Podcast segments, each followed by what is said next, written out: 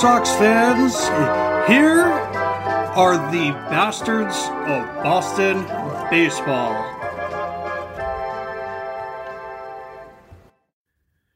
Welcome, everyone. The bastards are back for this midweek edition of the podcast. We are downloaded in over 30 countries across the globe and available on every major media platform. For everyone listening on Apple Podcasts, please rate and review the show if you have not already. Nothing you do will help us more immensely. Just a quick disclaimer for any first time listeners this is not a Homer podcast. We call it How We See It. When the Red Sox are dominating, we will celebrate that. When they are getting destroyed, we will be critical and at times savagely blunt. If you are easily offended, press the stop button immediately. But for those who embrace it, let's get rolling.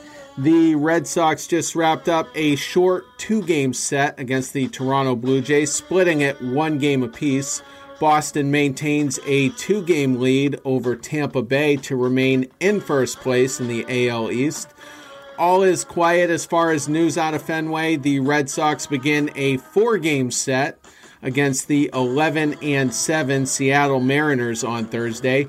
News from around the league Padres starter Dinelson Lamet made his 2021 debut after straining his UCL last September. He lasted only two innings against the Brewers today before being pulled in the second inning, after the second inning, because you guessed it, a strained UCL.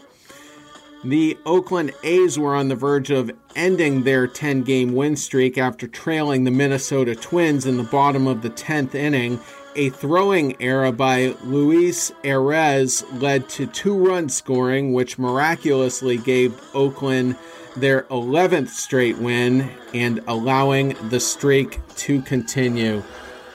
I am Terry Cushman, and I am coming to you from Lewiston, Maine. You can harass me on Twitter at CushmanMLB.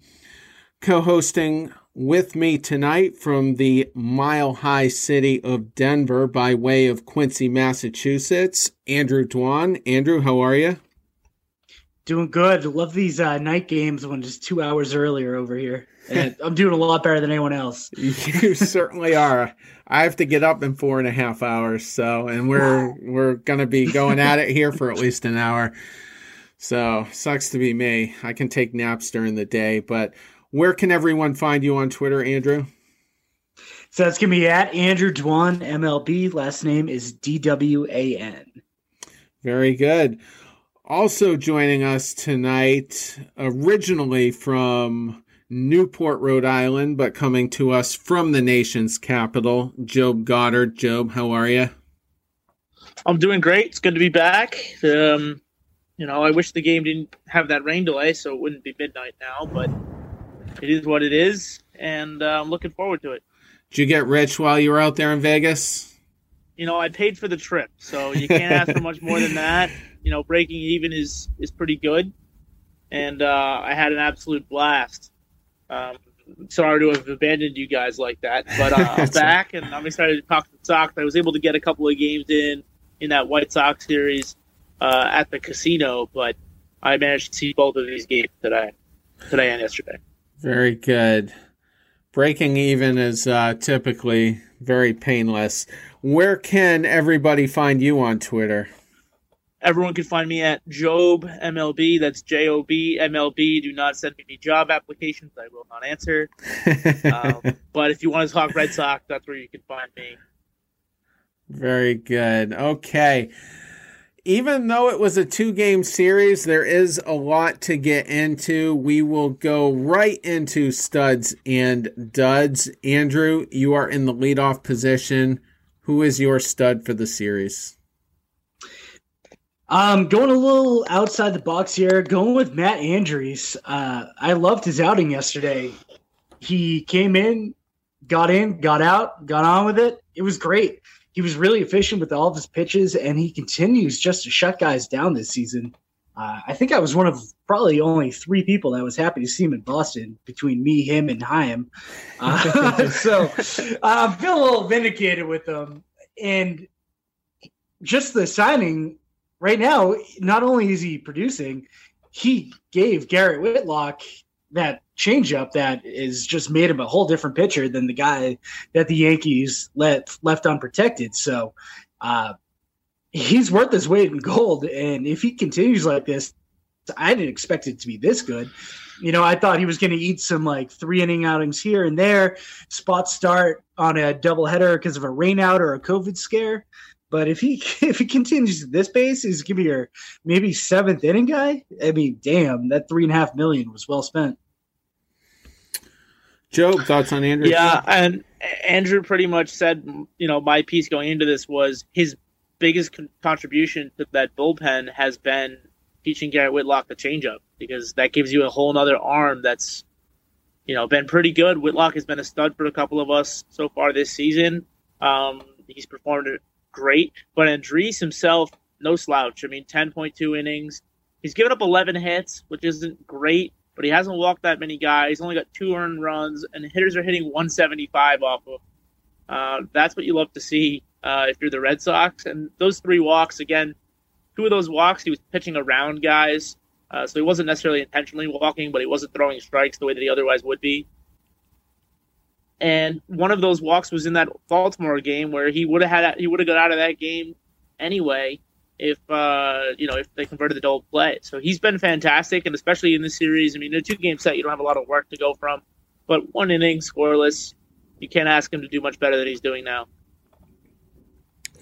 The thing that keeps catching my attention with Andriese, and, and I was in the hardcore pessimistic, didn't want anything to do with him coming to the Red Sox but um, he he has been extremely impressive. He's probably, uh, arguably, pitching as well with the Red Sox as he has at any point in his career with any team he's ever pitched for. So, th- like Andrew said, this is above and beyond what anybody could have imagined. But in his one inning of work last night against Toronto in the four to two win I just notice he gives up a lot of soft contact. Guys just aren't able to barrel the ball up. He gets ground balls or soft liners and it's it's hard to get on base against him. And he's been scoreless in 5 out of his 6 outings. So it's hard to it's hard to not be extremely impressed with with what he's done. And we covered this a little bit on the last show, but I was really impressed with his three inning outing in the last series against Chicago. That was Chicago. Yeah, because yeah. he bailed out Nick Pivetta. I mean, Pivetta lasted what? Two and a third, three and a third, something like that. It wasn't and, long. It was not good. Yeah, and and Pivetta was lucky. Uh, near, very nearly gave up a grand slam. Would have been six to nothing, but it, ended up uh, dying out on the track. And then Andriese comes in and and kept us above water, and and we went on to win that game. So and they're they're using them against great competition too. You got Minnesota, Chicago, and then Toronto. Those are three of the most potent lineups in the AL that you're going to face. So eh, he's clearly gaining Cora's trust. Keep us in this game, Matt. Like I'm giving the ball to you. We we need this. Yeah, absolutely. So yeah, nice nice pick uh, with Andriese. Job, who is your stud for the series? Uh, my stud for the series is going to be Bobby Dalbec. You're not alone if you never thought that I would say that because I didn't think I would ever say that either. Um, you know, I didn't want even Bobby Dalbec to, to be in Boston at the start of the season, but right now he's getting hot. Uh, over the course of this series, he went four for seven. He had a couple of runners batted in. My big thing with him today was the defense that he had in the first inning that could have very easily kept us in this game uh, if Richards didn't kind of fall apart there in the next inning. Um, but he kept us in the game early with his defense, and his, his bat kept us in the game all series long. He's up to 265, which is where I would expect him to kind of sit the rest of the season. The power numbers haven't quite shown up yet, but I'd expect that to continue. He did leave a couple of guys on base in that eighth inning and, and kind of kill a rally. So people are probably listening to this thinking, you know, what the hell? He, could we could have won an extra game if it wasn't for Bobby Dalbec. But my answer to that is we probably wouldn't be in a position to win the first game or even close in the second game if he doesn't go two for four and uh, both games and have a couple of runners batted in. So he's my stud for the series. His defense has looked great at first base, so he's kind of putting a damper on my send him down takes from three series ago. Um, but so far, I'm I'm loving what I'm seeing from Bobby Dalbec this week. Uh, Andrew, thoughts on Dalbec? Yeah, I mean, I, I, was extremely high on Dalbec coming into the year. I wanted to give him every shot. Um, a little surprised at the lack of power yet, but obviously we know he's going to start running into some fastballs and mistakes, and he'll get that uh, barrel rolling. But he only struck out one time this series. He's putting the bat on the ball, and he's playing ridiculous defense for a guy that was a third baseman and a pitcher. Like so, hey, come on over, play this new position at the highest level, and pick every single short hop throw from the left side of the infield that comes to you. It's been great. Um, he made that awesome play the other day or last night. Um, I think it was Vlad Guerrero ripped an absolute rope to second base that Arroyo made a great play on, but then just short armed it, and he just picked it, and he's picking everything. So you know, guys like Devers are feeling better. It's like they're not like we have to make every single throw chest level perfect every single time. He's he has blown me away defensively. I, I tweeted earlier, it's like Bobby Mientkiewicz over there. so once his power starts coming, watch out. I keep him going. I, I love it. Yeah, I think Andrew, you really mentioned an important point about his defense. I mentioned that his defense kept us in today's game, but it's kept us in a lot of games. If you look at all the short hop that Devers and, and Xander Bogaerts even have been throwing over to him at, at first base. If we have a first baseman who can't make those picks, which I think some first basemen in the league, we've been spoiled, but you know, there are a couple of first basemen in the league who wouldn't make those picks.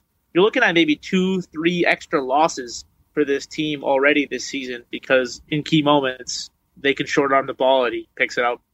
Yeah, look at Vladdy tonight. Uh, he had two throws from I think it was Cavan Biggio. He couldn't pick either of them, and one of them resulted in Bobby Dalbec getting on base. And I don't know who the other one was, but those could, you know, if the Red Sox put a couple more hits together, that that's a series sweep right there, all because they couldn't field it cleanly. I was going to mention that if you guys didn't, um, you know, we got lucky with a couple of sloppy throws there to first, and like you guys said, Dalbec has been extremely solid uh, defensively at that position. He got off to a, a cold start in five out of his uh, first six games. He was hitless. And then in six out of the next eight uh, games, six out of the next eight, he has had hits, and, and in many of those games, multiple hits. So uh, it's nice to see. I'm not going to drink the punch yet because some of these teams are going to see him again, and and I want to I kind of want to see how he adjusts to their adjustments, but he's certainly been adequate at this point, and he's trending up in the right direction. Hasn't hit a home run yet. He did hit that ball deep to the triangle. Had that hooked more towards right field, that probably ends up being his first home run. But straight away to the triangle. It ended up being a triple, which was still very impressive. Marwin Gonzalez scored on that play. So it, it was a, a key hit for sure. And I like what I'm seeing. He certainly does have the benefit of Michael Chavis being the next man up because that doesn't sound awesome. Uh, so I, I, think that maybe in a way might be taking a little bit of pressure off of him. But he's never at any point this season looked lost at the plate, like Jackie Bradley in the middle of a painful slump, lost at the plate. He's just looked tentative at times early on. There was a he had a two hit game in the Chicago series, uh, and then was up against Liam Hendriks, and Hendriks just couldn't locate anything. So he threw three straight fastballs to Dalbec, and and uh, got him on three strikes just like that in a, in a high leverage spot with runners on. So the more comfortable he gets, the more you know clutch he may be in those in those late innings. He did get the bat on the ball today. I, I can't remember it was the last out of the game or the second to last out, but he he hit a soft uh, dribbler to to third and uh, you know got thrown out. But but he got the bat on it, so probably coming around. And uh, we're going to talk about a, another guy here shortly who who got his first home run and then hit another home run. So maybe once Dalbec gets the first one, uh, that could just lead to a string of, of home runs and. And, uh, you put it perfectly there, Terry. I think the, his power is definitely coming. I mean, we saw him drive a couple of balls in Baltimore uh, two series ago that looked like they were going to be gone. It just kind of didn't quite get there. He's been hitting doubles kind of left and right when he is hitting the ball. It, it's going into the outfield on a, on a rope. So he's going to connect to a couple, and then I would expect him to go on a torrid streak. Uh, because the one thing we know this guy can do is is hit the long ball. So I'm excited for that because if if we can get power out of the nine spot in this lineup, we become that much more dangerous. Yeah, let's get these bats some warm weather so these guys can get on a roll. You know. Yeah, and actually another important point. I said at the height of my pessimism with him, you know, late in spring training and as the season got underway and he was slumping. I don't necessarily care about the home runs that much, so much that he is getting the bat on the ball, and that's what he's doing. He's driving it. So I don't want him to be an all or nothing guy. So if at this point he can just kind of sprinkle in some home runs and then, you know, while still rifling the ball like we saw him do uh, with that triple. And, and, he's had doubles as well, as, as Joe pointed out. So so, like, like what I see there. My stud for the series, I was going to go with someone else, but uh, uh, for the second series in a row, I'm going to go with Xander Bogaerts. We probably get swept two to nothing in this series had it not been for that three run bomb he hit last night off of Hyun-Jin Ryu and I think we were trailing one to nothing at the time, and that got we us, were. yeah, that got us up three to one, and kind of took a lot of pressure off of us. And I said in the previous show he was hitting 386 coming into this Toronto series, and it was the quietest 386 in MLB because everybody around him, JD is mashing, Devers is mashing, and they're going deep and you know Verdugo has had his moments. So where Bogaerts is essentially kind of hidden there into the four spot in between JD and Devers and hadn't hit a home run yet. It was just kind of surprising to see his average so high and then finally the power explodes. And with tonight's home run, what was impressive about that was cold night, rainy night, kind of like Andrew was just saying, we need warm weather to get these bats going. Tonight was not a night that was conducive for hitting home runs, and he still went deep. And it, it was kind of a goofy home run. The ball, like Dennis Eckersley pointed out, was down in the dirt, and he just kind of golfs it up into the monster. He looked seats. like Manny Ramirez on that swing. I mean, it's that's a, that's a ball that if you swing at nine times out of ten, you're popping that ball to the shortstop, uh, and he just he juiced it. So it's been fun to watch, Terry, no doubt. Yeah, and he he's always putting balls in play. So it might have been a goofy hit, but how many times have we seen him slap a ball through the the second base gap? You know, Oppo just mm-hmm. for a, a cheap single. He's just he's just a great contact hitter, and you know, and at times can really, uh, you know, drive it into the monster seats, over the monster seats. So uh, impressive by Bogaerts. Uh, Andrew, what are your thoughts? Yeah, it's really just effortless, which is the funniest part. It's like, oh, he just got under. Oh crap! It's in the third row of the monster. so I'm glad to see him coming around with the home runs. Um, they definitely needed that pop, especially last night. Uh, it's great to see. I think he's one of those guys. He just takes him a second to warm up. Once he does, well, not essentially warm up because he has been hitting well, but with authority, it's just going to get everyone else going around him just even better. It's going to get guys more fastballs. Love to see it. His defense has been pretty damn good. Uh, he's making every play you can ask for him. That's been my biggest concern with him. Has been my or I don't know it, his range has always made me a little nervous, but I, yeah, I've been very happy with Xander over the last couple weeks. You know, I think the one thing we didn't mention that he's been great with, I mean, Andrew mentioned his defense, Terry, you mentioned his pop and his, his quiet hitting streak that he's been going on. His his base running has been great. He's been going first to third on balls that I didn't think he should be going first to third on, not necessarily in this series, but in, in previous series. And then his his leadership to get these guys, you know, off the mat against Ryu, kind of put the team on his shoulders. That's something that, you know, we should expect from him now that he's been in the league for a little while, and we just don't because he's not the loudest guy in the clubhouse, um, and he lets his game kind of do the talking.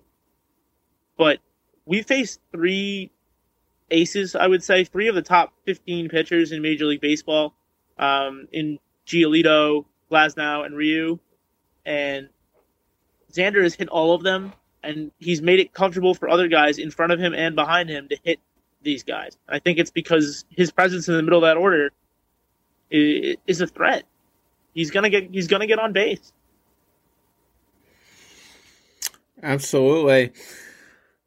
Uh, getting uh, over in oh no i'm sorry we gotta do the honorable mentions here um, and there's actually a lot to go over um, starting with the offense marwin gonzalez couple of doubles in the series. Starting to swing a, a good bat and uh, showing his versatility all over the field. So nice to see there. Yeah, that that play the other day behind second was great. And I was like, damn, he is not that young to be making that play. Yet he is. He just absolutely ranged a sick knee drop. It was great. And you know, the next night he's playing in a different position. So, what else can you ask for?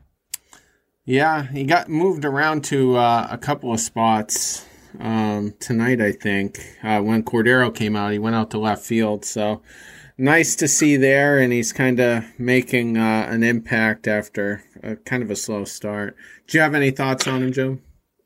Yeah, I mean his average really has not been there to the point where he can start every day, but the good news is that we're not asking him to start every day.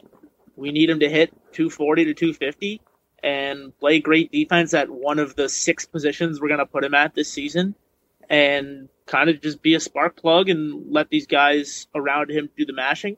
He's done that. Um, he had a couple of cold games early on, especially in Baltimore, where everybody was hitting but him, uh, and it kind of stuck out like a sore thumb. But now he just seems comfortable, and I, I wonder if that's the Alex Cora factor. All of these guys seem very comfortable in their roles, um, and they look like they're having a great time. So I think Marwin's one of those guys that, even though he's not performing all the time, he's going to have a spot on this roster uh, all season long, and it's because you can plug and play him. So today and yesterday, you know, he had a couple of doubles starting back-to-back games. You're not going to see that very often from him, but when you do see it, it's nice to know that you have that option off the bench. He's been extremely clutch as well. Even going back to his Astros days, he had some big moments in the playoffs. So I just think he's going to be a, a, valuable guy throughout the year to kind of lean on and, in you know, multiple scenarios. And he doesn't seem like, sorry. I was saying he doesn't seem like the guy, the type of guy that'll get upset if he doesn't play for like three straight games either. Just he'll, he'll accept it. He'll be like whatever, and he'll help out in whatever position you need him to. Yeah, he's gritty like that. Um, and the other thing that I love about him is he knows how to win. Say what you will about the 2017 Astros, but they did everything they could to win to win the baseball game, right? And he brings this kind of hard work, tough effort every at bat you don't see him go down easy anytime. He's never slacking off in the field. He runs the bases well. And when guys see that, they pick up their own effort. So having guys like that off the bench, a spark plug, kind of like a Brock Holt uh, kind of guy, is essential, I think, if you're going to make a run uh, over the course of 162. Yeah, absolutely. Just uh, you know, he'll kind of fill the the Mitch Moreland role in, in, terms of his veteran leadership and his you know his flair for sure. big moments. And the one thing that I, I think I missed is we have criticized in the past uh, Alex Cora for giving guys sometimes too many days off. He likes to give guys a rest sometimes too frequently. Um, but if you have a guy like Marwin, you can really do that. You don't, ha- you know, it's not looking ahead or taking guys out of the lineup thinking, okay, next week we have to play a, critical series, because you have somebody that you can plug in who's a spark plug. It's it's important. Absolutely. Uh, on the pitching side of it, we did have some nice performances. Um, I'll start with the bullpen first, actually. Um, Hirokazu Sawamura, I'm still getting used to his first name, went one and one third, only gave up one hit uh, tonight, struck out two, so kind of proving to be one of those sneaky good signings. Mm-hmm, absolutely. That splitter, I it, it's fun to watch. I, I, get excited whenever he's set up in the count to throw it, it and he definitely kind of got us out of a what could have been a little bit of a jam when Richards couldn't finish that inning there and he he righted the ship. Then we didn't give up another run until you know Taylor came in. Yeah, no, I think he's been fantastic. Um, he looks like he's finally getting the hang of the lighter ball that we use in Major League Baseball that, that they use in Japan. So that splitter's finally starting to work from the zone down versus starting as a ball. It's like starting as a strike, and the guys are as soon as they decide to swing at it, disappears into the dirt. You'd love to see that.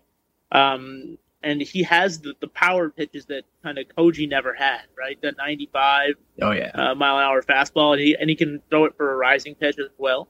So if he can kind of put it all together and, and give us some quality innings, he's a guy who you could hand the ball to in the seventh or eighth inning if you needed to. Another guy out of the bullpen. I was going to use him as my stud before I uh, switched to Xander Bogaerts, but Phillips Valdez has looked very impressive.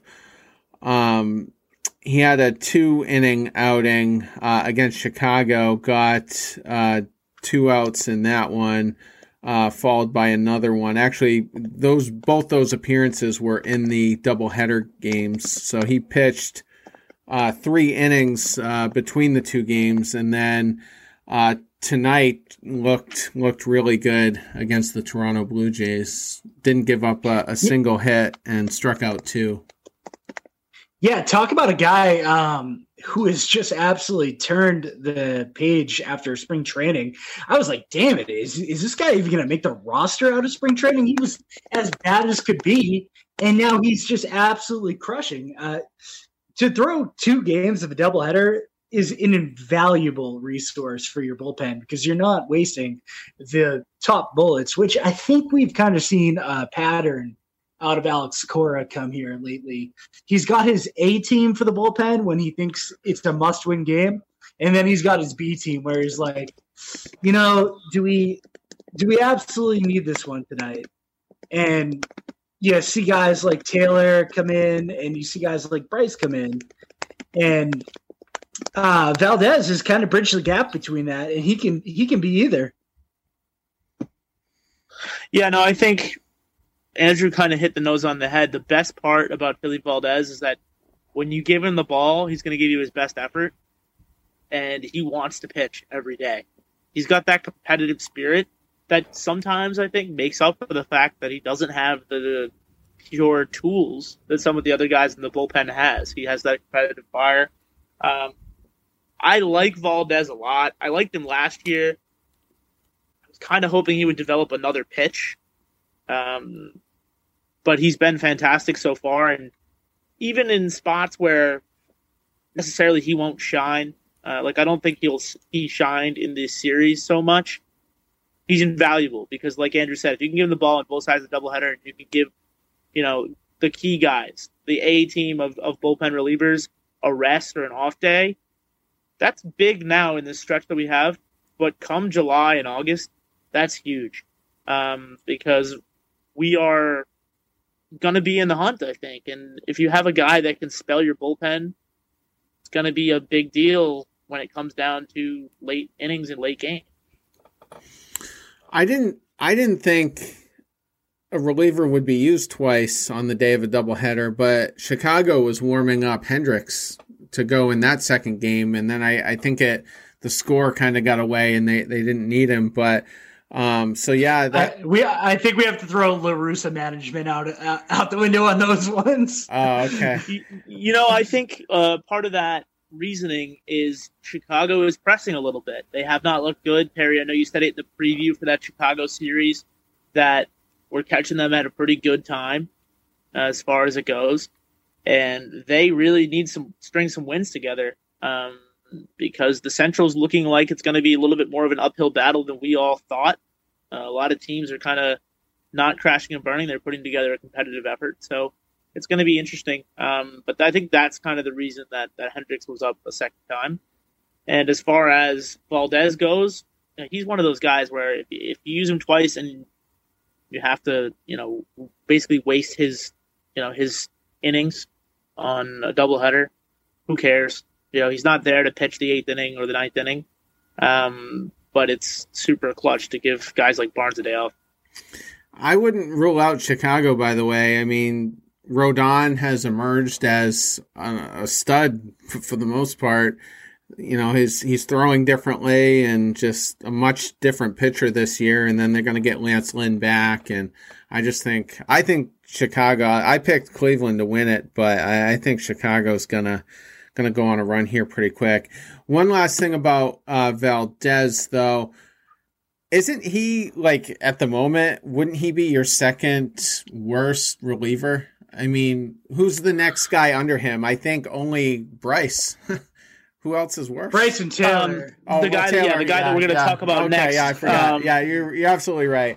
Okay, but um, and I, I don't think that's how it's supposed to work out. You know, I think they have Valdez in there thinking he's going to be the worst guy, and they have Thomas Taylor. They need to rely on him, one of the two lefties in the bullpen. He has been there, so Taylor's just been. I mean, uh, Valdez has just been better than advertised, in my opinion. I think he could be. I mean, if if everybody's pitching well, then you know Dave Bush and all the assistants and whoever can can hone in on you know the weaker guys and and and get them to elevate. this bullpen, I don't know where we rank, but it's got to be a top two or three in uh, in the American League, if not all of uh, Major League Baseball. It's just been disgusting. But especially when you look at like money allocation too. You know, Ottavino is making the most, and they just bought him along with uh, Frank German. You know, it's it was a package deal, so you essentially just brought, bought the prospect. They have no money allocated to this bullpen at all in the grand scheme of things. You don't have a seventeen and a half million dollar closer like a Jansen or a Hendriks, you know, one of those guys what they've done is kind of crazy. You don't expect. So we we have I, I, pulled up those stats when you mentioned that, uh, guys. We have the fifth ranked bullpen as of right now in Major League Baseball, uh, and we have the second cheapest bullpen. In Jesus. the only bullpen that is cheaper than us is Seattle. Cle- oh, okay. I was gonna guess Cleveland. Um, yeah. So I I think that kind of speaks to our development, you know, I think we've all kind of agreed that Dave Bush has made an impact, and I forget the um, who did we have under Farrell that was pretty good for a few of those years. Uh, he's with Cleveland now. Carl. Uh, yeah. Oh, it's gonna kill me. Someone look that up. I'll, I'll, look it. I'll look it up Cle- as we talk. Cleveland's uh, hitting coach. Have been developing. But we, you know, he's produ- Carl Willis, yeah. Mm. He's produced a number of Cy Youngs, Rick Porcello as one of them, and our pitching was pretty good under him, but I just think it's so much better with Bush. Like the just the whole team has rounded into form. Nathan Eovaldi might have the best year of his career this year if he can stay healthy. Yeah. So I mean, and we in the and we in one of those shows were talking about him being a bullpen arm, right? So some of these guys are really overperforming. Right compared to our expectations and I think the organization's expectations. I mean, I know Chaim Bloom went out and got guys like Andriese, uh, you know, hoping that they were going to be what they are now. But he can't expect that everybody's going to hit. And so far, I think everybody except maybe Renfroe uh, looks like they're all paying off. So it's it's been a great start to the season for Chaim Bloom. Yeah, not not a not a ton to complain about. Um, let's see. Uh, also, uh, before we do move on to the duds, um, we can't leave out Eduardo Rodriguez. Six innings pitched, only gave up three hits. One of those was the one batter he faced in the uh, seventh inning. That, seventh inning. That hit the uh, ball out of the park. Was that Bichette? Was that? I, I think it was Bo Bichette at the top of the seventh inning. Yeah, yeah I but I don't don't quote me on that. Right, and so he had a two hitter going into that uh, seventh inning, and looked extremely impressive. He walked one, uh, struck out six. He seems to that seems to be his magic number. He's struck out six guys uh, multiple times uh, going back to spring training. And who's the ace? Is it Rodriguez or is it Eovaldi? If Sale doesn't come back, I, hypothetically, and that's a terrible hypothetical, which we hope would never happen. But if it comes down to pitching game one, is it Eovaldi or Erod? that's gonna. I think go. they give it to Eovaldi. Really? I really do think they give it to Eovaldi, just based on experience and mentality. If they continue at their pace right now, I mean, you gotta. Nate gave up four runs yesterday somehow, but like was a hell of a lot better than what that stat line showed. If you're gonna bring that into a game one of a series, I think I'm going with that. I, I love Erod, but I mean, Nate's just pitching out of his mind, which I don't expect to continue at this pace. But you know, in a, in a vacuum, I would put uh, Eovaldi game one right now.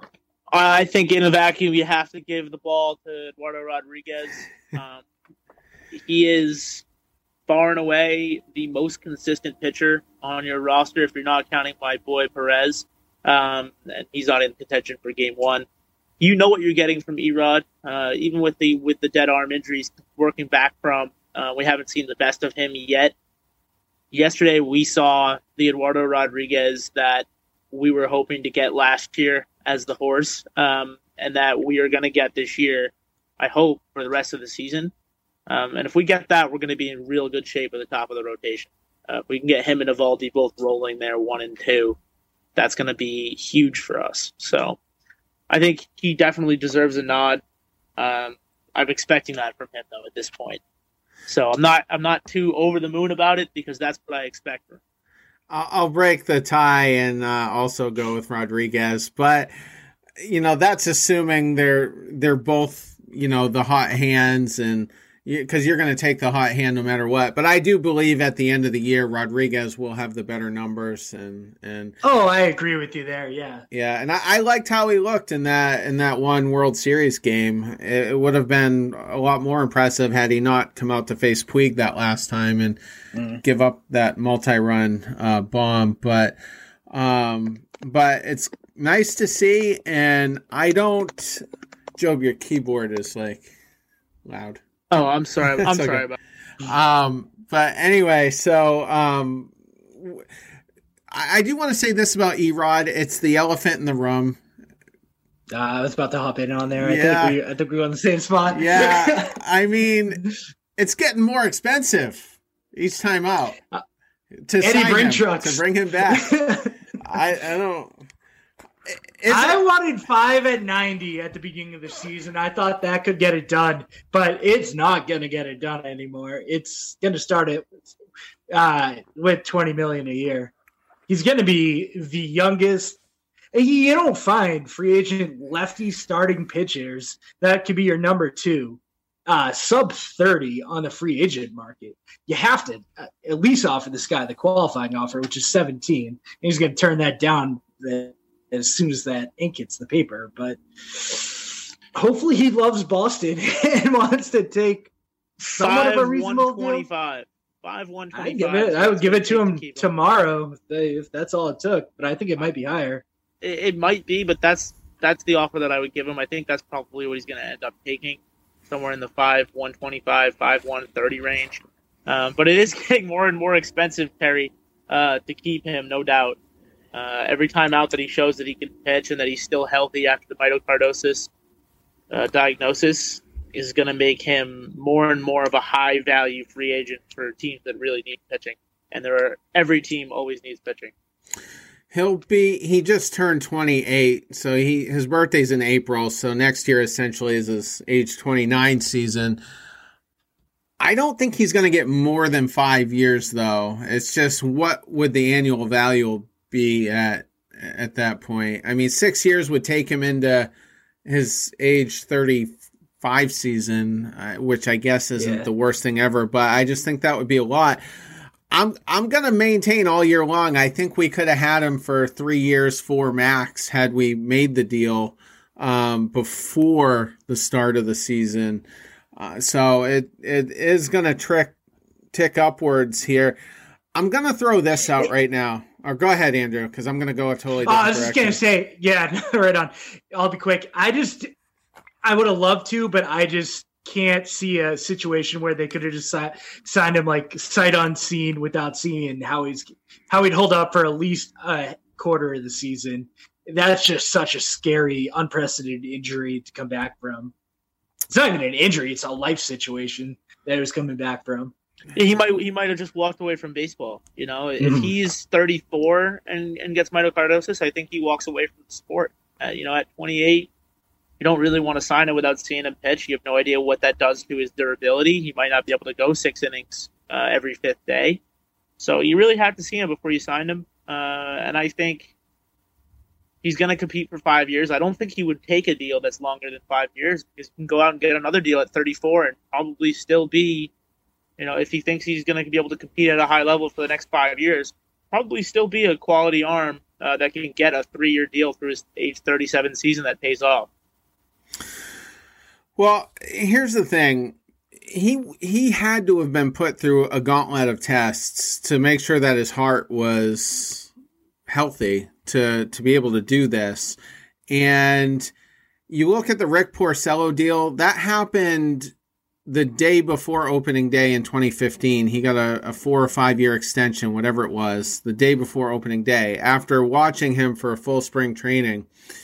And then you had Chris Sale get his extension late in spring training. And I think Chris Sale had a lot more red flags than what Rodriguez did. And no, I think so too, Terry. But the issue is you didn't see a full spring training from Eddie Rodriguez. Well, right? He, I mean, he started late. He had the dead arm.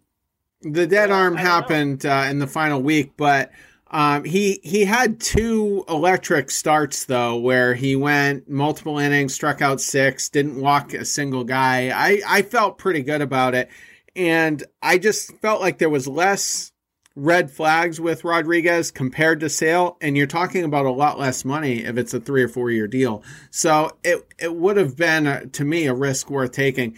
Now I'm going to go in in the opposite direction here. Now I don't think Chaim Bloom is going to sign him. I don't think he's coming back. I don't think he's I don't think he's a priority. I think Bloom would have I think if Bloom really wanted him, I think the deal would have happened. I really do. But other with those other two guys you mentioned, Porcello and Sale, those guys weren't in real positions of power to turn down those kinds of offers because those were above market deals for guys that weren't ready to, you know, hit free agency you know, with the other teams competing. Eduardo Rodriguez is going to have a bidding war, and I think he knows that. And if he was confident enough in his health and in his stuff, I mean, I think it makes sense for him to at least play uh, two or three teams against each other. Because you know what other team needs a pitcher? one down the road in New York in the Bronx, and they're going to have all the money in the world to spend because they're not going to be happy. And, you know, they could easily try to sign Erod to a big deal or even give him a poison pill contract that the Red Sox couldn't match. I I can't get get to that point though because 2019 is the only season he's really looked fantastic and it was for probably two-thirds of the season four months of it. Before that you know there were injuries and, and inconsistency. His his pitch count was always getting super high. I just don't think he had a ton of leverage and like I've said in earlier shows, and, and we're going to go over this a million times over the next several months, but I think he hates the idea of playing anywhere else. I don't think Eduardo Rodriguez wants to play for another team. I, I think he wants to stay in Boston. And I think he would have, I really do think he would have taken the extension. But you look at next year, you're going to have Chris Sale, you're going to have Nathan Eovaldi. I'm going to boldly assume Tanner Houck is going to be in the rotation as a bona fide starter by that point. You're probably going to have Connor Seabold and Garrett Whitlock is probably going to be in the rotation. And I don't think Pivetta is going to be here, but he is controllable for four more years beyond this. We're already at six pitchers there, and I get it. Sale's the only lefty, but I just don't think I don't think Bloom's gonna gonna spend the money on him at this point. Sadly, nor do I, Terry. I think you kind of hit the nail on the head with the fact that if Bloom wanted him, it probably would have already gotten done. I think Bloom, in the ideal situation for Bloom, is to, to, paint this team with his own brush. You know, if he could restart totally fresh with the salary cap, that's what he would do. Um, so I wouldn't be surprised if he just decides that he doesn't want to go commit 23 24 million dollars of annual value to a lefty starter because he thinks he can develop that guy, uh, or he thinks that that guy's maybe Connor Seabold Um, is Seabold a lefty? Stars. Seabold, I think, is a righty. Oh, okay. But He's ready. even if you even if you only have one lefty in the rotation, I think you don't. He doesn't want to sign somebody to that big contract. He'll go find another guy at a bargain deal. Um, the way that he went and found Richards, or the way that he went and found, um, you know, Andriese, one of these guys who's not necessarily the, the top tier of, of pitcher on the market. And there's a very deep starting pitching market next year. I don't know if you guys have looked at it, but I would assume whoever the, the second bottom of the second tier, top of the third tier guy is, that's who he wants. Either somebody with insane spin right, you know, low exit velocity for hitters who's only going to make seven million a year. And that's that's going to be the guy that Bloom wants to go after. And they'll have The money too. Is, they will have have money. The question mark. The question is, if is this team good enough, and will Chaim Bloom have bought enough goodwill with the fans where he can get rid of another fan favorite? I don't know. That's going to be team- hard. That's going to be hard. And if we're in the playoffs, and I'm boldly going to, I know I picked us to win 78, you know, wins. I haven't had my first glass of punch yet officially, but hard to imagine we're not going to be a playoff team at this point, you know, whether it's a wild card or a division win. Um, especially with the Yankees playing terribly, that's where a lot of my confidence just rises sharply as far as Our division goes. has not been good. It's been great. yeah, You know, the division's been kind of weak. yeah, and but say we get into the playoffs, Eduardo Rodriguez is a big game pitcher. He showed it in that World Series start, and that was a spot start. He was not scheduled to start that game. He's got great numbers in New York against the Yankees. So it doesn't matter how hostile the environment is or how big the game is. He's a big game pitcher. And if he shows that, if he has a Jon Lester 2013 postseason this year, how do you not sign him? That's just that's tough. But you kind of touched on something here a minute ago, Job. I forgot exactly how you worded it, but Bloom wants to build his own team, and I I think I that's another reason I, I don't think Rodriguez is is a part of the future plans. I think he he wants his own team, and I have the same fear for Devers. I, I want Devers to be signed so bad, and it, it it didn't happen last winter. Hopefully, it'll happen next winter. But I think he wants his own team. I think he looks at the Dodgers, where his former boss works, and and he wants to do it better. He wants to put his own stamp on it, and and so I hope I'm wrong about that, but I I kind of feel like that's part of his mindset. I do think he wants to see what the CBA is going to look like. And that is a huge, huge factor. We don't know what controllable years will look like after all these negotiations because right now the players are getting screwed. They don't hit free agency till they're 29 if they come up when they're like 22. So I think he's going to want to see what direction the league is going in. But I, I, I think Devers will be here. I'm not too worried about that. Um, even if he does want his own team, he's gonna he knows that he needs stalwarts to you know hold it down, and he's not gonna get rid of blue chippers, especially when he's gonna have that much money to play with, because he could have a team of blue chippers while maintaining a pipeline coming through the system. I hope so. I hope so because Devers just he's got that bat for Boston. I I think he's gonna he could potentially be the next Big Papi in this organization in terms of clutch, big moments. It's hard to find a guy like that, and and so hopefully, I, and they have I time. So. They have time. They have two years to get that done, and then I, uh, yeah, I, I don't think that he's going to be walking uh, for nothing. They won't. They won't even let him get to that point. I don't think, uh, mm. unless they totally reset. And if they're resetting again, then Bloom won't be here. The next guy will come in and they'll pay Rafael because yeah, you can't you you can only say no to the fans so often uh, in a market like this, right? If you're winning, fans are a little bit more lenient. But we just watched Mookie Betts go and win a World Series in a Dodgers uniform, and the fans they won't forget that and they won't forgive that for a long time. So in three years, if they don't pay Rafael Devers and they don't have another guy already there in the system to be that, that power hitter in the middle of the lineup, then they have to pay him. They're, they're in that position where they don't have a choice. Um, the guy that I was looking up just to see, you know, if he could be an honorable mention here, Terry, before we moved on, uh, while my keyboard was clicking away, is Christian Arroyo. You know, your your favorite player on the Red Sox this year. Um, I just wanted to mention that he had such a great uh, series that I, I, needed to mention him. He went two for four. Um, he pinch hit in today's game, didn't even start. Uh, went one for two. He's now hitting 364 on the season. That's about 16 for 44. He's got six runs scored, three RBIs, a stolen base, and an OPS of 927. He's locking down that second base spot. I'm, I'm very excited to see kind of all the combinations we can put him in.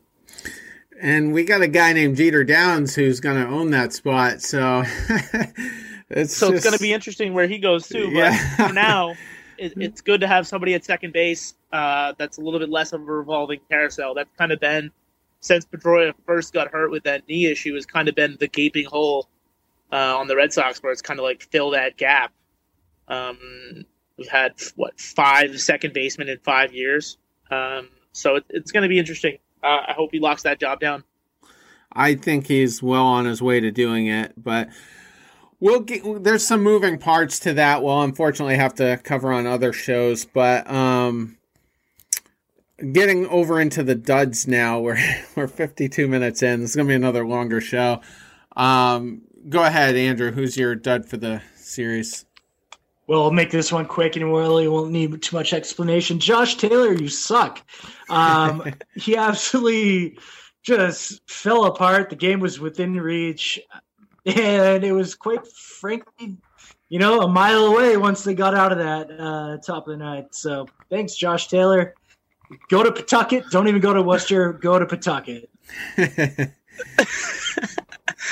I don't have much to add to that. I think Josh Taylor, uh, as much as he didn't cost us this game because we were already down, uh, he cost us a chance to win the game when we battled back to be into it. Uh, this offense, like I, I've said in one of those re- recap tweets you've been putting out now, Terry, on the podcast Twitter, the offense is never out of it. But when you come so close to tying the game and you can't go get a shutdown inning out of your, your only lefty who's available for the night in the bullpen, it's going to hurt. So, Josh Taylor, I don't know what's wrong with him. His velocity is down. His control is not there. He's walking guys. He's something is wrong with him. Uh, I don't know if it's an injury or mechanic wise, but he's not the same pitcher he was in 2019. Uh, I'm not even going to count 2020. Uh, it's very concerning to me that he's one of two lefties we have available in the last show, I kind of, you know, went up to bat for him. He he had been four scoreless appearances. Uh, some of them weren't full innings, but he was used situationally. Uh, looked like he was starting to kind of turn the corner, and then, like you guys said, just completely crapped his pants today, and um, not not a good not a good performance. But he is lucky, as we have pointed out in previous shows, he's one of two lefties in the pen, so I think he's going to be afforded more um, chance to to turn it around than than some other guys might. But um, yeah, to to watch the team as frustrating as it was today to strand so many base runners, they they were kind of inching forward to to get the game tied at least, and um, the game went from four to three to six to three, and essentially over at that point. So. Um, crappy outing. I think he might have just lost his job. Uh, I think tonight might have been the last time we see Josh Taylor for a good long while.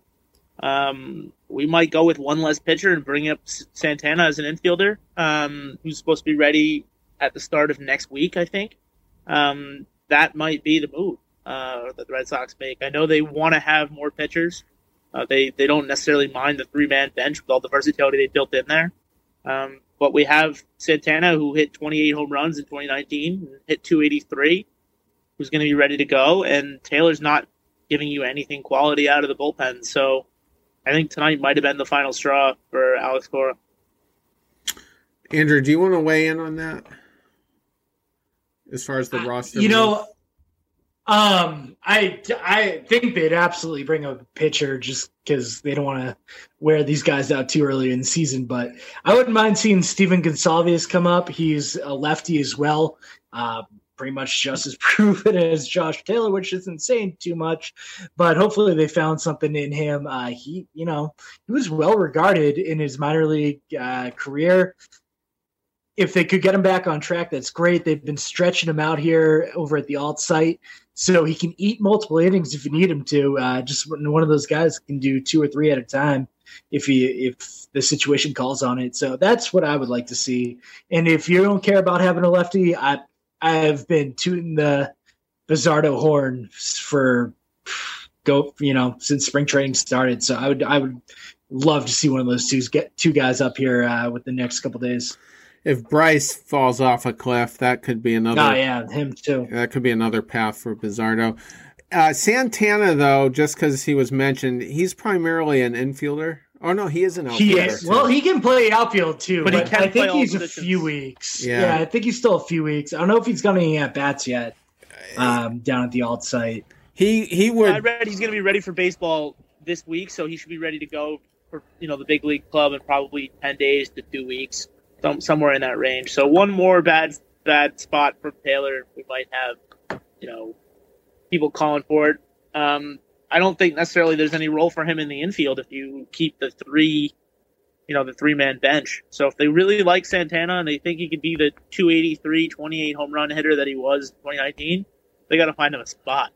So they could bounce. Be curious. They could bounce Renfroe if his struggles continue over the next few weeks. I don't know if they'd pull the plug that fast, but it, it would be a, a possible solution. Uh, you know, they, I think if, they they could, but only if Cordero continues to hit, and he seems to kind of be tapering off a little bit too. Um, they're both kind of platoon guys, so it'd be tough to get rid of one of them and have the other still overperform. So, well, it'll be interesting to see which way they go with it. I just, I, I think Taylor's leash is very, very short. Yeah, well, the other thing too is, uh, you know, with Dalbec solidifying his spot now offensively, and, and Arroyo probably going to be the mainstay. I think you're going to start to see uh, Gonzalez play a little bit more left field, so I think that kind of offsets the Cordero aspect. But but there's just so many moving parts; it's hard to really interpret which way uh, they're going to go with it. Um, go ahead, Job. Uh, you're you're dud for the series. Uh, so my dud for the series is is the same dud that I've had since spring training, uh, um, and that's going to be Garrett Richards. I don't have his exact stat line in front of me, so if somebody does, go ahead and go ahead and read that out. Yeah, I do know that he gave up uh, he gave up four runs, six walks, um, and I don't know how many of those runs were earned. Are they all earned, Terry? I four of the runs, yes, four runs were earned, and uh, he went four and two thirds on four hits, six walks, like you said. So the the first two pitches of the game were about three feet over Vazquez's head. So I was like, uh And then the next three were right down Broadway. Um, yeah. You know, the Vlad Guerrero double was right down Broadway. There were a couple other pitches that, you know, even Toronto didn't even capitalize on that were right down the middle. And you can't walk six hitters uh, and be successful. It comes back to bite you every time you walk guys. And if you are a Martin Perez type pitcher, you don't walk guys, my my my rope for you is very very long. But if you walk guys, my patience wears thin very fast. And I didn't have any patience for Richards to begin with, but he cost us today's game, and hopefully he doesn't cost us one of these games in the next four game set because he just burned a lot of arms in the bullpen today by not being able to get through five innings. Actually, I think he'll be pitching game one of the Mets series, actually, which is probably scarier than um, Seattle. But well, so I was kind of going with I hope he doesn't cost us one of these games because we don't have arms available in the pen. Um, you know, he just burned through a lot of the guys that could be available in say oh, game two of that gotcha. Seattle series. Yeah. Um, and if now those guys aren't available, we have to lean on some guys a little bit more, or maybe leave a starter in one hitter too long because there's no one behind him. Uh, it could cost us one of these wins in this four game set. So I'm I'm hoping that that's not the case and that this is just one loss uh, of very few. I'm starting to think that Richards is the pitcher that he was in his first start, not his second start, which is scary. Uh, Andrew, you've been high on him, so I'm curious to think what your, you know, to hear what your thoughts are after this start. You're gonna say, are you gonna say it's one of thirty? Because I don't want to hear it. no, it, it wasn't good, and he couldn't locate, which sucks. I, luckily, it's not his stuff, and he's not getting smacked around the ballpark. Uh, that would to me be more concerning. Him not being able to locate is definitely concerning at this point. Uh, he did own it post game. He said he was fighting his delivery all night, release point, the elements, uh, combination of stuff, just trying to get outs when I didn't have a whole lot going tonight. Obviously, not good.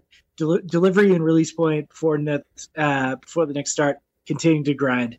So he knows what needs to be done. It's just a matter of finding that consistency on his release point. It was varying so much. You can pull up the baseball uh, savant stats of his exact release point, and it was just it was everywhere. Yeah, it was crazy, and it sucks that he can't harness his stuff because his stuff is good, and that's what makes it even more frustrating. Um, I'm definitely not giving him up, giving up on him yet, but and it's you need him to start going more than four and two thirds in these starts. Look, I know what you're saying about burning guys in the bullpen. Luckily, it wasn't exactly the A staff he, he, they went through tonight, which I think Cora definitely kept in mind.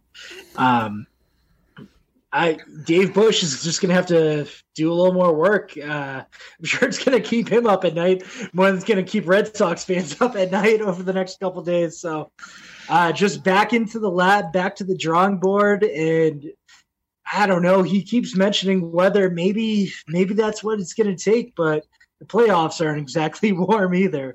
So who knows? I, I'm giving him a few more before I'm really starting to tap out on it. But yeah, if he was getting smacked around a little bit more, then I'd, I, I, I definitely have a shorter leash. There you go. So I'm thinking he's David Price, but without David Price's talent. That's kind of where I'm at with him. Uh, Harry, what are your thoughts? Well, the the bad news for the bullpen is uh, Nick Pivetta goes tomorrow. So, uh, yeah, not much rest for the bullpen. Um, but it's frustrating. I've never been a Richards guy. Uh, typically, most of his issues are in the first and second innings. He did seem like he was going to settle down a little bit. He did kind of cruise through the third and fourth tonight and then kind of unraveled again. Um, as far as his mechanics go, this is his, I think, his fourth start of the year, fourth or fifth. And actually, it was his fourth and you just mm-hmm. kind of hope that they he would have that ironed out by now and there's no sign of that getting ironed out.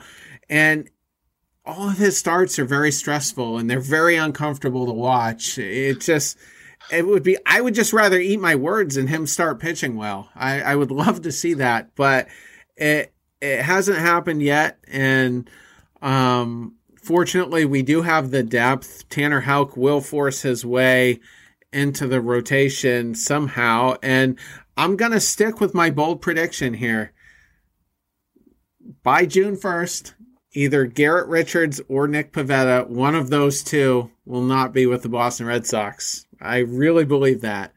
And uh, so we'll we'll see. Right now, the egg is on Richards' face. If if Pivetta goes out tomorrow, craps his pants, then you know maybe it falls on him at that point. But um, I'm probably a bigger pessimist about Pivetta at this point, to be honest. I mean, he's that's that's interesting. Um, I'm I'm more down on Richards. When I see Richards, I'm looking at Ryan Weber 2.0, and it's giving me nightmares from the 2020 season.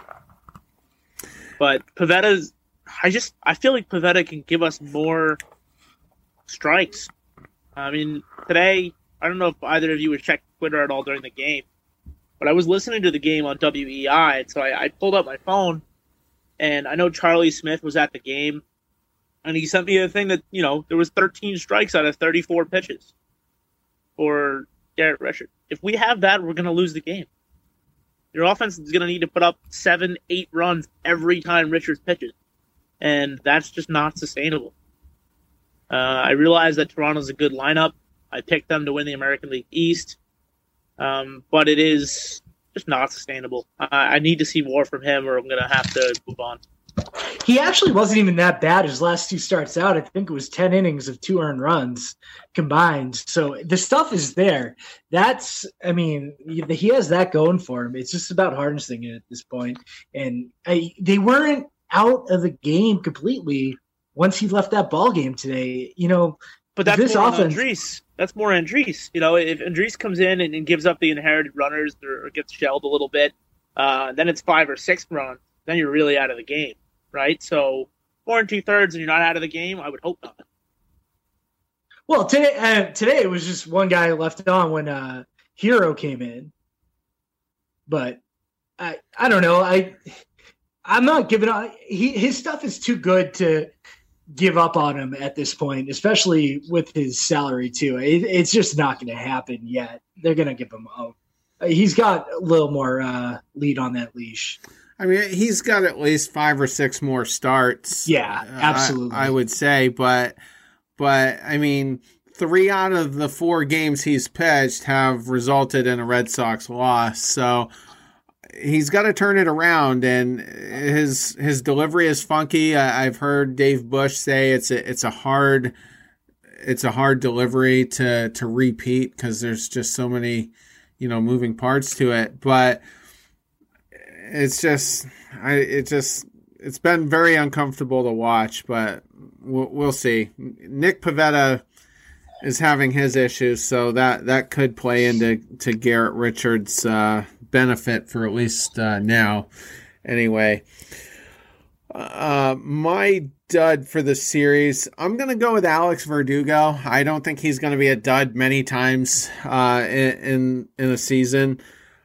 He only played today in the series, but uh, it wasn't a good it wasn't a good game. He was one for five, struck out three times. He had a key um, ground into a double play in the sixth inning, which completely killed our momentum. We could have tied the game, maybe taken a lead, but uh, it didn't happen. And that was kind of before Taylor really blew it. Um, that that was really the the key moment. Um, that that I was kind of focusing on. So, um, not going to kill him. He's been a stud at, at, other points this season. So, yeah, for me, um, it was his defense more than it was his offense. He had a questionable throw home when he really shouldn't have thrown home. Had no chance again. the guy guys advance and run another run scores where that you know might not have happened with the next batter up.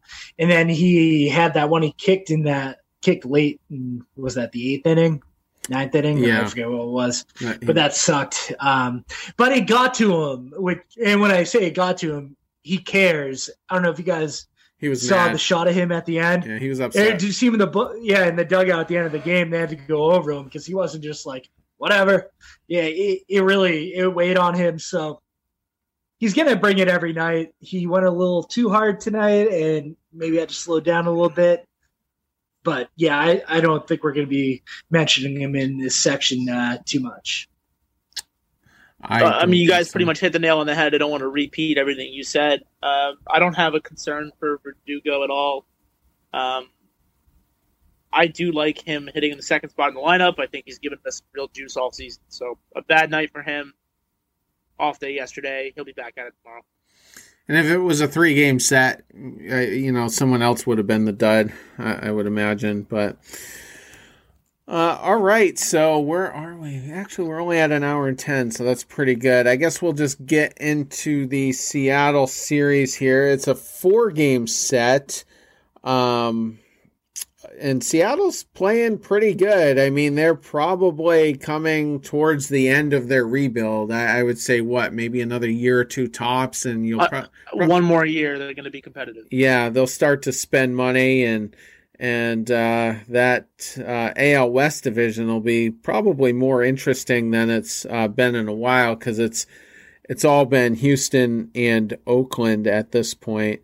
So I'm pulling up the matchups right now. We've got Nick Pivetta going tomorrow. Uh, luckily, Garrett Whitlock should be available to pitch a few innings, and uh, Andriese at least a couple. So there should be some reinforcements if he gets bounced out of the game early. But he's going to be facing Justin Dunn. Admittedly, I've never heard of him, so he's one of their younger guys. Uh, one and zero oh on the season, three seventy two ERA. Doesn't look like he's a very high strikeout guy, but um, how do you guys feel about uh, that matchup? I hate when the Red Sox face young pitchers because you're like, oh my god, they should rake. But in then it's like, ah, crap, they have no footage of them, and that seems to be a big factor. I don't know. It always turns into a coin flip, but I think they're going to be pissed off. Um, I hope the weather out there is warm tomorrow I, I think they uh, straighten out the uh, out the uh, bats and put some runs on the board and walk away with that one. You know, I think Andrew pretty much hit the nail on the head. This offense is going to get right tomorrow. Uh, I would expect them to take a lot of pitches tomorrow. Uh, seems to be a very Alex Cora approach to facing young pitching is to make them go deep into the counts, um, get some hitters counts, and then drive the ball. I'd also expect a lot of kind of hit and run action uh, from this team, or you know maybe stealing some bases, a little bit more aggressive play from Alex Cora. Terry, I think you mentioned it in our, our private message chat that they weren't really aggressive in this series with Toronto. I'd expect that to change in the Seattle series because the, the Seattle Mariners are a young team. Like you said, they're completing their rebuild. Put the pressure on them. Make them make mistakes. Um, I think that starts tomorrow. I'm, I'm excited for this series. I uh, since you guys mentioned it, I just had the weather up. Uh, tomorrow is gonna be dry, but only 47 degrees, so it's gonna be a chilly game. Probably not a lot of home runs, and then Friday is gonna be 60 degrees, which is nice. Saturday could be a complete uh, rain out, or or is that? Hang on. No, Saturday is going to be sunny, and then Sunday's the day that uh, it's going to be a total wash. 97% chance of rain. So it's going to be interesting because it's game four of the set. They're a West Coast team. Uh, do they want to fly all the way back out here on an off day when they're probably going to be playing Oakland and Anaheim on, on that week or whatever? So uh, the weather, uh, as far as temperature goes, shouldn't be uh, a factor aside from tomorrow, which maybe will play into Pivetta's favor because um, you know, maybe the long ball is, is less of a threat. But uh, I'm I'm a little nervous about that game because Pivetta just looks so bad. Um, so uh, tentatively, I would probably lean to to a loss in that one. Um, Friday's matchup looks a lot better. Yusei Kikuchi, who's uh, off to kind of a rough start, ERA just under five, is up against Martin Perez, who is uh, looking to hopefully bounce back from what was his worst start of the year in the Chicago series. Um, so that's a that's a lefty versus lefty uh, matchup as well. So, Andrew, how do you have that one playing out? That one, uh, you know, I, I feel better about that one than I do about um, but the first one, there's tape on him, and guys are barreling him up a little bit uh, in his first couple starts there. So they're not going to see too much, too many straight pitches. His pitches move around a lot. You know, he's going to throw you a good amount of cutters. Uh, that's going to be his featured pitch. The cutters, sliders. So you just got to sit on him, make him work, make him be in the zone. He's not going to want to be in the zone. And if they can work some uh, good at bats, get into him, I, I like this matchup for us. Well, you know how I feel about Perez. Anytime Perez is pitching, I think we have a good chance to win the game. But especially this game, I think you say is we know what he is. Uh, he has 44 MLB appearances. He's got a 5.34 career RA and just over 200 innings, which is about a season of work. Um, he does have he does strike out a lot of guys. Uh, he strikes out about one guy per inning. Um, even this far this far into the season, he's about 19 strikeouts, 19 innings. Uh, but over the course of his career, that's been the case. Um, so as long as we don't go fishing, like Andrew said, if we can stay in the zone, I think we should really drive the ball against him. And if this offense can have good control of the strike zone, I would expect maybe six, eight hits, uh, put some runs on the board. The one thing I kind of like about this matchup is you go back to the Chicago series, we struggled a little bit of, against Keuchel, who's a, a lefty who throws a lot of off speed stuff. I think you saw the correction on that when we faced Ryu, who's a lefty, throws a lot of off speed stuff. So I, I think they're they're kind of in sync still, and and this start is you know only a couple after uh, the Ryu matchup against another lefty. So I I think the the bats will know how to approach uh, Kikuchi here, and I don't think Perez is going to look as bad as he did two starts in a row. So um, I, I think I would put that as a win uh, for the Red Sox as well. Saturday's matchup, another guy I'm not familiar with, uh, Chris Flexen must be another one of their younger arms. One and one on the season with a 338 ERA. He'll be facing Nathan Eovaldi, who has not looked bad in any of his starts so far, has been the most consistent starter outside of Rodriguez, who's actually started less than Eovaldi. But um, how, how do you like that one, Andrew? Uh, another one I see as a favorable matchup. Uh, he's not going to blow guys away. He is the fourth percentile for whiff rate. Um, his fastball velocity is bottom uh, 16% in the league. So this is one of those one of those guys that you know the Red Sox should be able to get to. This is a game that the offense should carry the pitching, even if Eovaldi is not bringing his A game. I agree with Andrew. Uh, this is a guy who probably wouldn't be in their rotation if James Paxton doesn't get hurt. Um, he's 26 years old. He's got 30 career games under his belt in Major League Baseball. He's 4 and 12 with a 7.18 ERA uh, in 84 innings pitched. He doesn't strike guys out all that often. He walks a lot of hitters.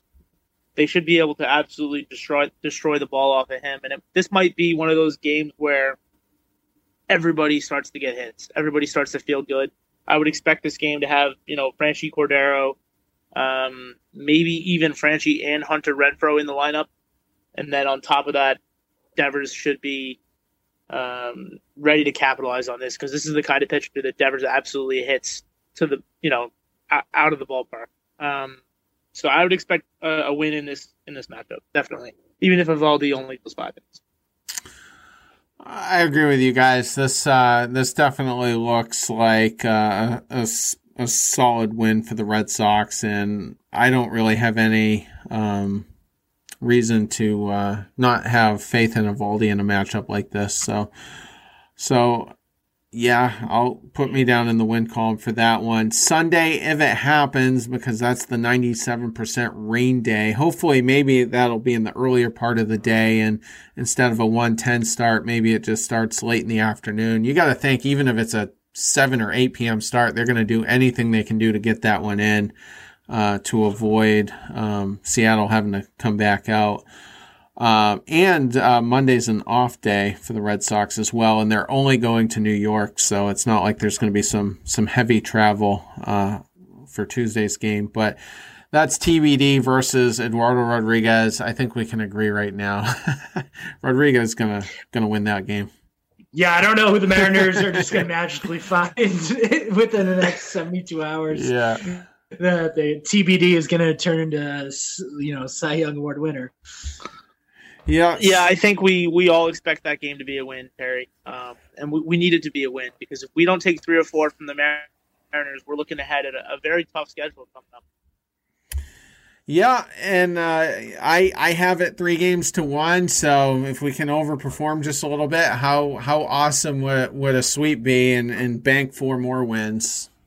And this is the longest stretch of facing non like top five Cy Young, uh, you know, candidates that they're going to face all year because they have faced guys that have finished, you know, in the top five in the race all year long. It's been crazy. It's one after another lately, and now you got four guys that are, hey, you know, right for the picking. Got to take advantage of this one. Um, gotta do three to one. I know, you know, the Mariners is going real well right now, but you got to take three here. You got to find a way. Yeah, you definitely need the series split. We talked about a lot of episodes uh, in a lot of episodes how April is going to be a tough month for the Red Sox. This was one of those spots where you looked at it and said, "Okay, there, there's a four game stretch we can win. Uh, we can go three to one there." Even before we knew this team was this good, we definitely need, I think, those three to four wins. May does get easier, um, but the Mets are no joke. The Mets are, you know, first in the National League uh, East, and then we've got the Rangers uh, on the road as well, and then we get you know, we get some tough matchups. Uh, Baltimore, who's already beat us, Texas, who sh- should be okay, but you know, Detroit, Oakland, L.A., back to you know, back to Toronto, Phillies, we Braves. We have a very tough late month of May. We need to pick up wins while we can. I was just looking at the uh, the Mets matchups. It looks like we will get Degrom in that.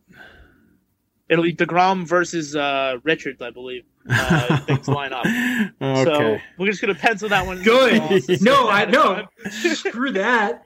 That's perfect. That's the get right game for Richards. They don't score for Degrom. That's a that's a one and run run seven inning game for him right there. Just chalk it up right now. Like what was the last? De, I last week Degrom was the had the third most hits on the Mets. Unless they skip, you know, they might skip a guy with the day with the off day. They Well, might skip maybe Richards and go to Pivetta. maybe we'll Um, miss him actually by one. Actually, Monday might be an off day for them, so that would.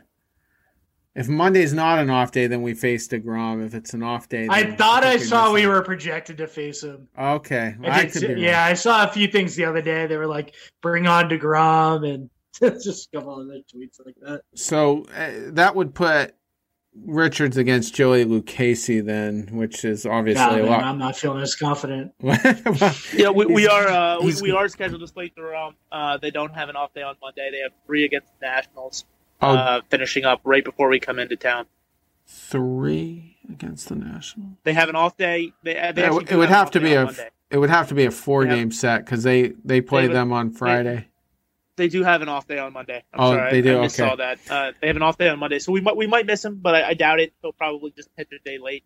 We'll see. Um, and the, Everybody an extra day the real sad part for me is we're not going to face. We're definitely not going to face Stroman. So, um, I man, I'd love to make that guy suffer. He's actually having a good year though. Yeah, ERA less than one with 35 strikeouts.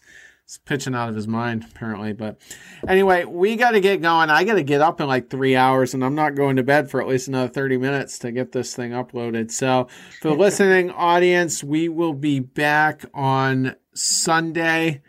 That's a lot of time in between. So, you know me, I, I love a excuse for a bonus segment. So maybe might sneak one of those in there. Uh, but worst case, Sunday night to cover the Seattle Mariners series. Take care.